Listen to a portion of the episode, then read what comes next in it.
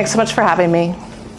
How many of you have been in that awkward moment where somebody said something inappropriate to somebody who is grieving? Happens to a lot of us, isn't it? You know, that awkward silence. People look at the floor and they don't know where to go from there. It's a delicate topic, topic, and a lot of us really struggle with it. Grief's really hard. It's hard because we care about the people that are we're talking to. We care about who they are and what they're doing, but we really don't know how to lean in and support them. We struggle with finding the right words to say. Oftentimes, what ends up happening is that we end up saying nothing at all, or the wrong words just seem to tumble out of our mouths. And it's like, oh shit, what do I do now? Right? How many people have been there? For sure. How many people maybe have been on the receiving end while you're grieving and somebody says something? And those words really hurt at a time when you're already feeling defenseless. You're already feeling like, please don't kick me while I'm down. And what ends up happening for somebody who's grieving is their armor goes up. They stop talking, they stop sharing, and they end up having to move through grief alone, those tough emotions. And the tricky part with grief is that it's an umbrella term. It's one word that describes a ton of emotions. There can be anger and sadness. There can be frustration, fear, regret, guilt, shame, gratitude, relief, loneliness, hopelessness. All of these emotions can come tumbling in waves, big and small, like a tsunami, and we don't get to control it. Now, you've all seen the last couple days, I'm really good at controlling stuff, really good at it. I have not been able to control my grief. I tried to put it in my calendar. I was like, hey, these two hours, I'm going to grieve. Never happened then. Funny, hey? And the reality is, is that grief is really challenging and difficult. I call it the crazy train of grief. It's a 10 coupon ride, and you don't get a choice of when you want to get off. And that's hard as grievers, but it's also hard for somebody who's supporting somebody who's grieving because we don't know where they're at. We don't know what emotional cycle they're on. We don't know if they've, they've been sleeping, if they've been eating. We don't know where they're at. And it's hard to be able to step in. And so it is no wonder that we say sometimes the wrong thing. It is no wonder that sometimes we say nothing at all. The other part that's really hard with grief is I believe it's as individuals our fingerprint. None of us do it the same. None of us do it wrong. How you do grief is right. How I do grief is right. But it's really difficult when I go to support somebody and I think this is how I would be grieving, and their, their way of moving through it is completely different. And that can be extremely hard. So it makes it difficult to even teach somebody because we think that it, it should fit in a box, and it doesn't. And then on top of that, we have these things like the five stages of dying or the five stages of grief. Well, I can tell you, you talk to any griever, there is no linear process in grief. It's a hot mess. The emotions come, they disappear, then they come back again, and then you go, Why is this here? I thought I dealt with this already. And so it's not linear, it's not easy. And many people think that, well, I've done this already, I should be done it already. And they don't see that it, it is a hot mess, it is part of the process.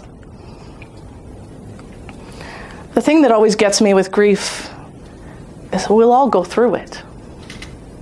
I've yet to meet anybody who's immune to death, which means all of us will grieve, and yet we never talk about it. It's an unknown topic. And so that makes it hard as well and yet, when we look at grief, it's a normal, natural reaction to any loss or change of any kind. So, all of us grieved through this fantastic pandemic. All of us moved through grief as we went through all these changes. It's normal. And yet we never talk about it. And one of the things I always say to people when you witness deep grief, when you see somebody grieving really hard, it's because there is deep love. It wouldn't hurt if they didn't love their person. It wouldn't hurt if there wasn't connection there. And so it deserves to be honored. It deserves to be great, witnessed. It deserves the grace that's needed. When I lost my husband unexpectedly in 2018, I had some people that I love and trust say some things that were really inappropriate. Days after he died, I understand grief. I went through divorce. Yeah, yeah, that was the look. I had that one too. Um, there is grief in divorce. Don't get me wrong. But I didn't make a choice to lose my husband that way. So it's not an appropriate thing to say. Days after his funeral, somebody said, Don't worry, you're young. You'll find love again. Because, like love, the day he died, it just switched off like a, a switch. It doesn't work like that. I am still in love with my husband. I will still love him until the last breath I take. That's because grief is love. I will grieve him till the last breath I take. And then I also had friends that came to the funeral, they paid their respects, and then they completely disappeared and left me to grieve the loss of them as well. That silence was hard. These people didn't say it out of malice or wanting to hurt me. They said it because they didn't know. They didn't know what to do. They didn't know what to say. Some of them were grieving the loss of my husband, and I was a reminder to them that he was gone. So I meant it meant I lost them too.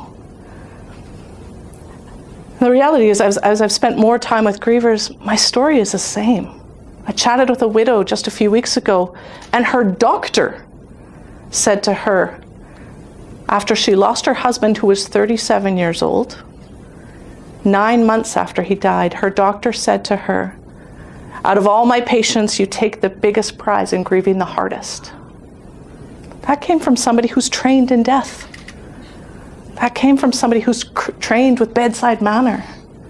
So it's not a surprise to me that us everyday people struggle with grief. It's common. So I often say, what ends up happening is that we end up judging people. We end up seeing them and trying to figure out why they're doing what they're doing because we want to make sense of it. And the hard part with grief is that because it's as individuals our fingerprint, we judge that piece. We judge are they crying too much? Are they not crying at all? Why hasn't she taken off her wedding band? Aren't they over it by now? Those are common things that people think about when they see somebody who's grieving. And yet, for a griever, all they want is for somebody to say, Please see that I hurt. Please let me miss my person. We take that normal response of what grief should be, and with our judgments, we, make, we minimize that normal response we make it impossible for somebody to grieve with others. And when we think about it, I always say, has anybody ever watched America's Got Talent? Hmm. That golden buzzer moment? Those are moments where we celebrate, right? Those are moments where we see these people, they get that golden buzzer. And do they all celebrate the same? We got somebody that runs around the stage like a banshee. We got somebody that's screaming. You get somebody that's trembling and crying. You have somebody who has a moment with their creator. And then you have some people who just take it all in because their dream is coming true. We never judge how people celebrate, and yet we judge how people live in pain and how they move through grief. So when we go to hold space for people, we need to release that judgment. We need to let that go. I truly believe that judgment is grief's kryptonite. It stops us from grieving and supporting somebody when we judge how they're moving through that pain. And when somebody's needing you to hold space and needing you to see them exactly where they're at, they just need to love, be, know that they're being loved exactly where they're at. They need to be, know that their tears that Laura's shedding, that they are a sacred space. I believe that tears are language of our heart, and we only shed them because our heart needs to share them. And when somebody sheds their tears with me, what I choose to do is say, Thank you. And sometimes I'm a sprinkler, and sometimes they come with me, and I share with them. You know, what I do see when it comes to judgment, people say, Please don't cry. You'll make me cry too. And what ends up happening? That wall goes up. I can't be who I need to be.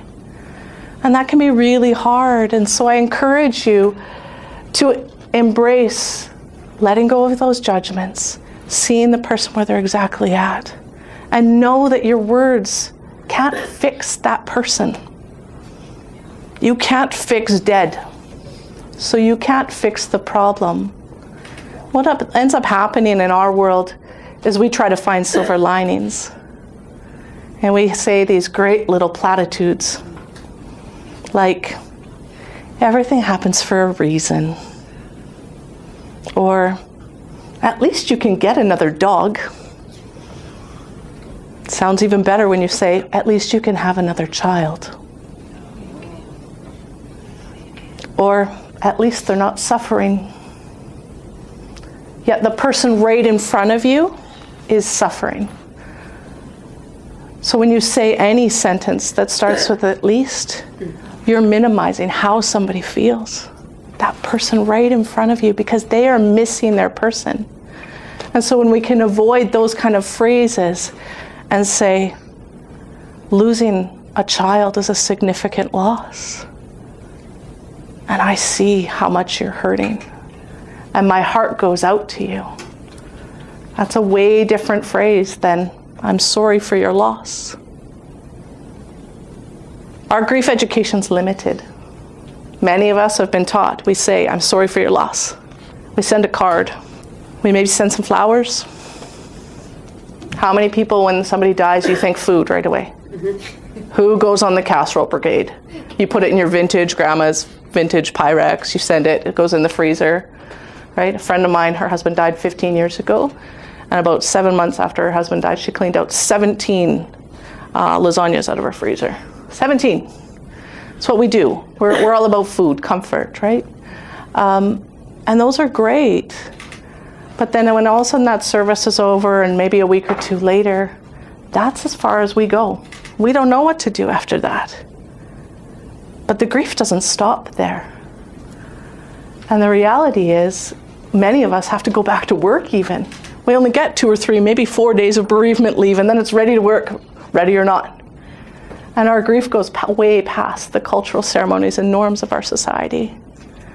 And so we have to slow that down and really just hold that space for people. Let them be where they need to be. Know that grief doesn't just happen at home. You know, I lost my child and I'm only going to cry at home. Know that it happens in the office. Know that it impacts people in every aspect of their life. And so it will come, it will be natural with you um, in different places and spaces know that it's okay to just sit and listen.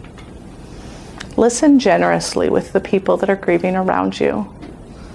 Listen to the words that they use. So if they use the word passed away, or death, or loss, use the word that they use. Because I can tell you that if you use a word that they didn't use, it's like nails on a chalkboard.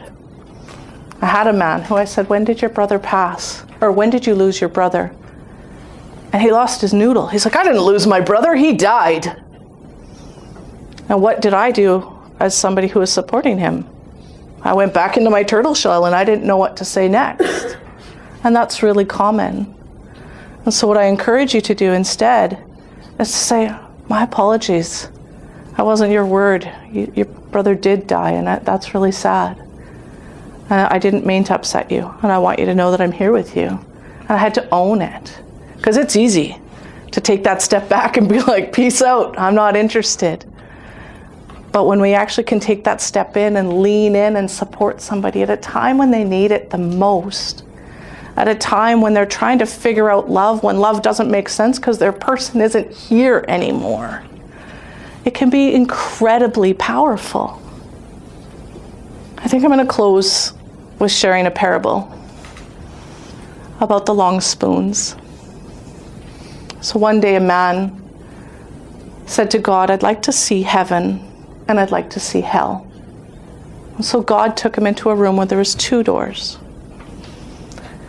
And door number one opened up, and there was a room with a large table in the middle. And on that table was a big pot of vegetable stew. And the stew smelt amazing. It made the man's mouth water. And around the table were all these people. They were sickly and thin. They looked famished. And they were holding these long spoons, and they could reach in and get to the pot of stew. But the handles on these spoons were so long that they weren't able to get it back in their mouth. And the man shuddered at this sight that these people were so sick. And God looked at him and said, You've seen hell. And then he took him to the second door, and they opened it up, and it was the same sight. There was a large round table with the vegetable stew that made his mouth water. And when he looked at the people around the table, they were laughing and talking and plump and healthy. And they had the same long handled spoons.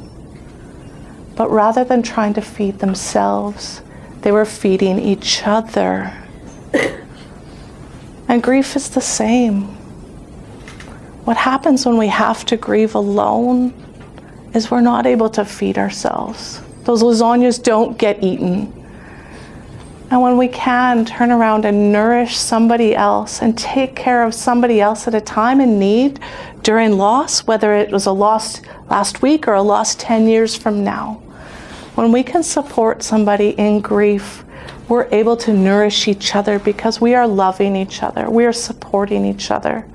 And my hope is that as we can learn how to work our grief muscles and how to care for each other during grief, is that we can all grieve with grace together. Thank you.